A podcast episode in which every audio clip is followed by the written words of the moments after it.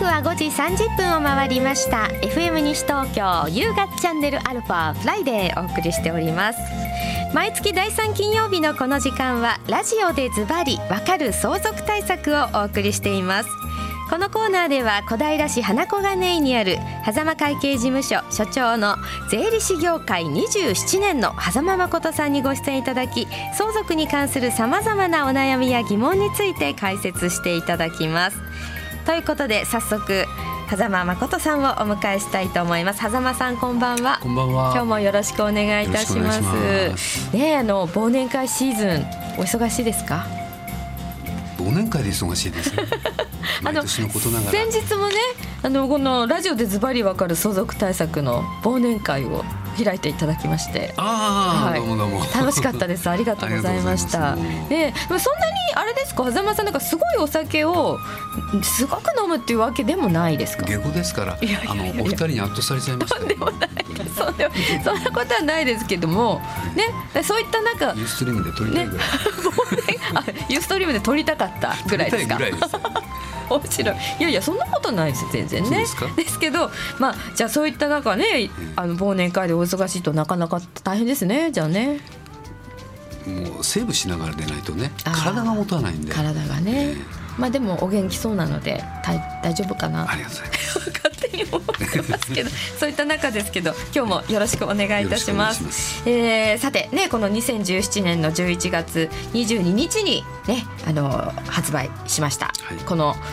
漫画図解でズバリわかる相続対策。こちらの書籍をもとにいろいろお話しいただいておりますけどもこの本を持っていない方にも、えー、分かりやすくね相続のお話ししていただいております。今回狭間さん、はい、どういったお話をしていただけますでしょうか、はい、えー、前回はですね、はい、えー、贈与による相続対策の中の、連年贈与というお話、そして連年贈与で注意すべきこと。これをお話ししました。はい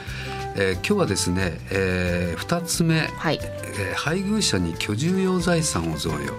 うん、あの婚姻期間20年以上の配偶者へ、はい。まあ、2000万円まで無税で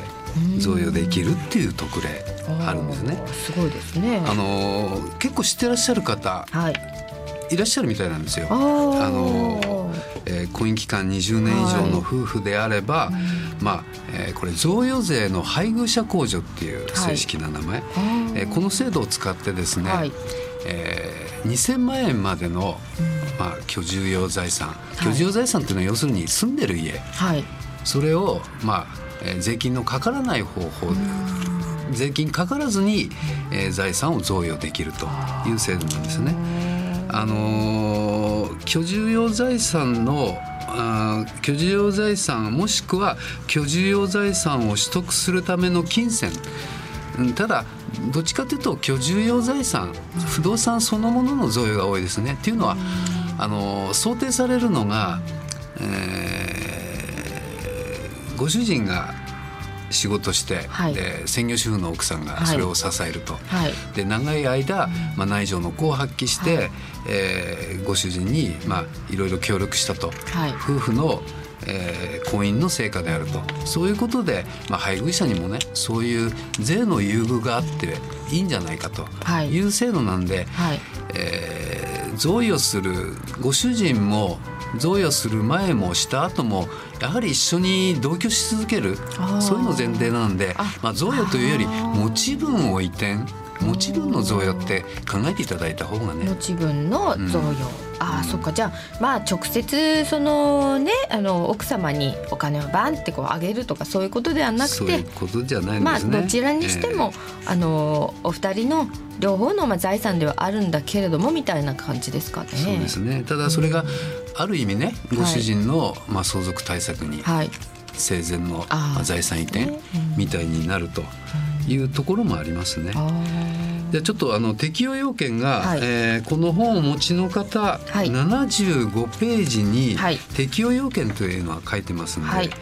えー、まず婚姻期間が20年以上っていうのは、はい、これはもう正式な婚姻期間なんですね。うん、例えば内縁の関係、内縁関係とか、はい、あとその正規は入ってないけども実質的にまあ婚姻関係にあるとい。うのはこれちょっと NG になっちゃうんですよ。そ、ね。えー、それとまあ、えー、先ほど言いましたように居住用不動産、うん、えー住んでる家、はい、または住む家を取得するための金銭まあ、後者の方は、はい、うん、例えば、えー、事情があって別居してる夫婦が、あのー、奥さん仮住まいだから、はい、まあえー、このお金で住む家変えようと。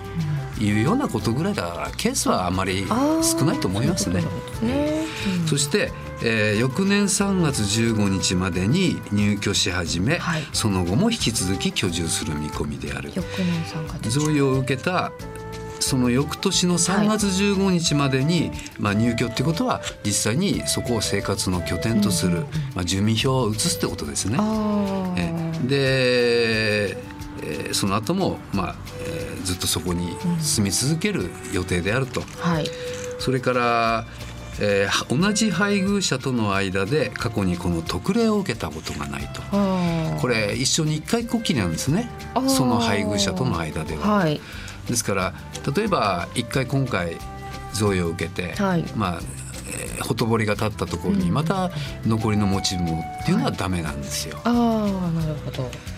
あの、はい、じゃあ同じ配偶者との間で過去にこの特例を受けたことがないってことは、別の配偶者だったらばいいわけですねじゃあ、ね、そうですね、はい、で、えー、あと例えば再婚してね。あ、はい。うん、それは構わないですよ。あと、うん、まあでも20年は婚姻期間がないといけないってことですよね、えー、なかなかね。人生100年ですから。あそうか、うん、今はね、あでその今じゃあ例えばですけれども、はい、じゃあご主人の方から奥様の方にこの贈与したとして、はい。はい、反対に、例えば妻から夫へっていうこの同じ期間内といういうかなんていうんですかね。同じ夫婦での間で、ええ。ってことはできるんですか？あこれいい質問ですね。いい質問ですか、ええ、初めてじゃないですか？あれ。ちょっと。どう思います？いやでも同じ配偶者との間で過去にこの特例を受けたんだから、うん、もう受けてるじゃないですか一回、うんうん、同じ夫婦間でね、うん、だから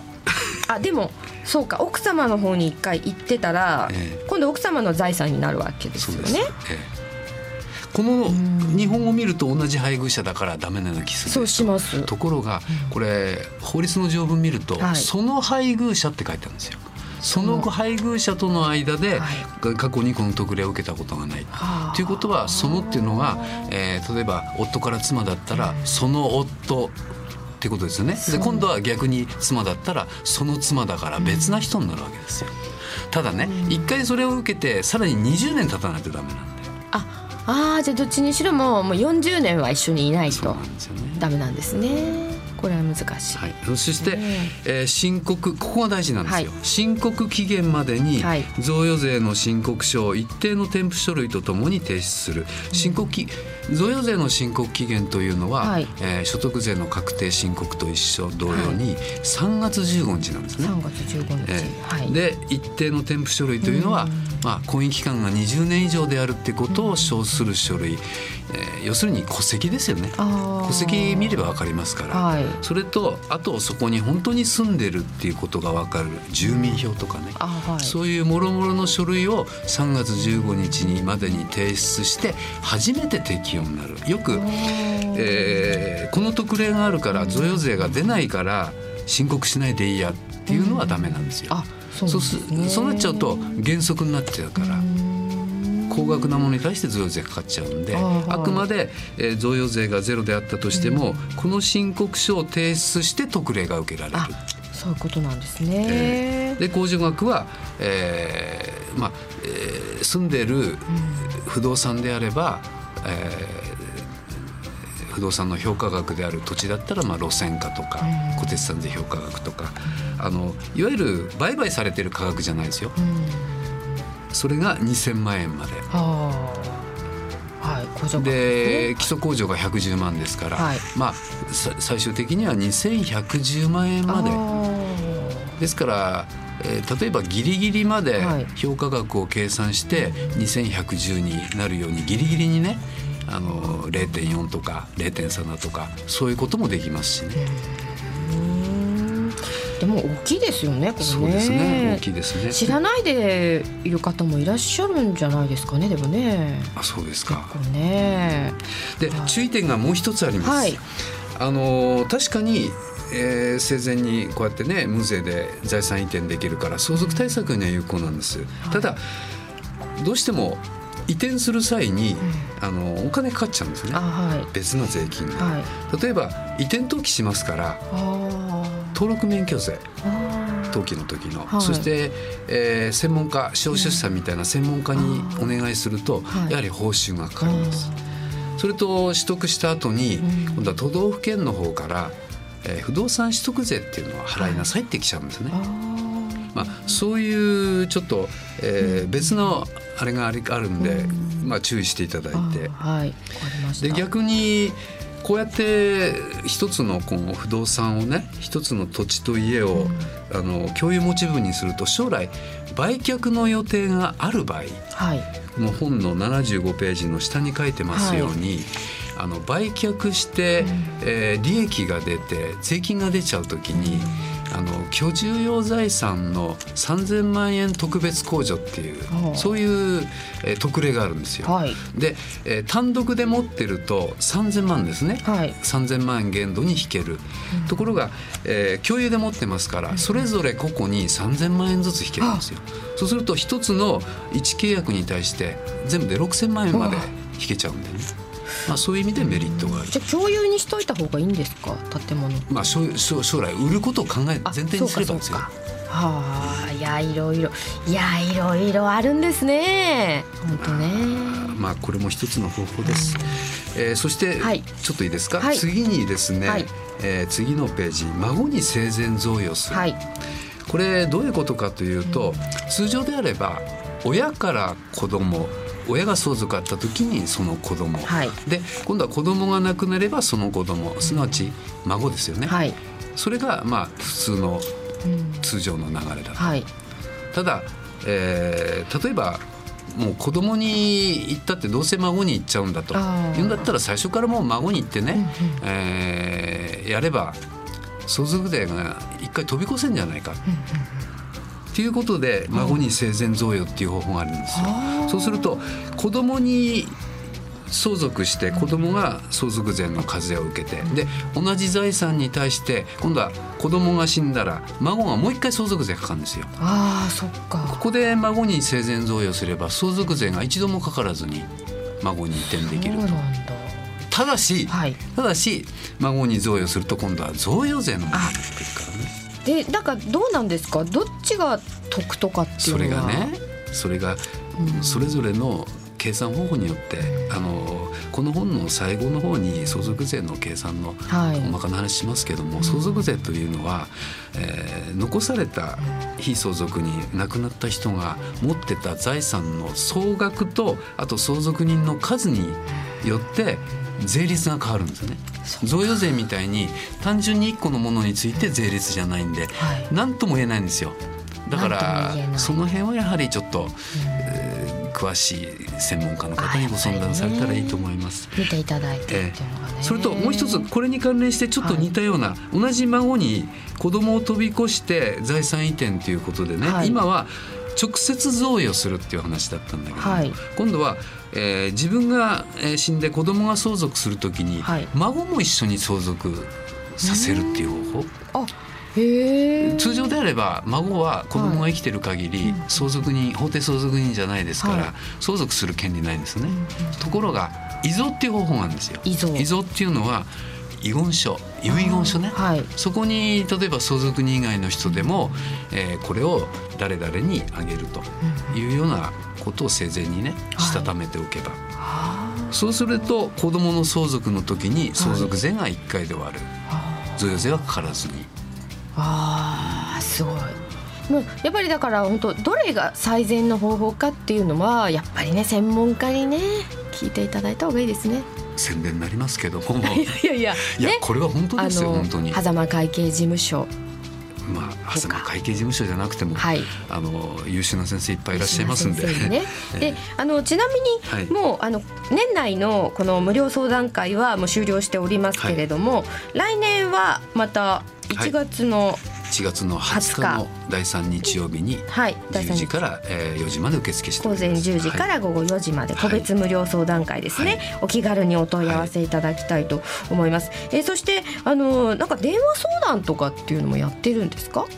あ電話相談事務所です、はい、え電話相談っていうか、はい、あのまあ年明けたらですね、はい、ちょうど、えー、確定申告の時期ですから、まあ相続贈与に限らず、うん、あの所得税確定申告についても、その相談会の日以外でも、事前にお電話いただければ土曜日曜、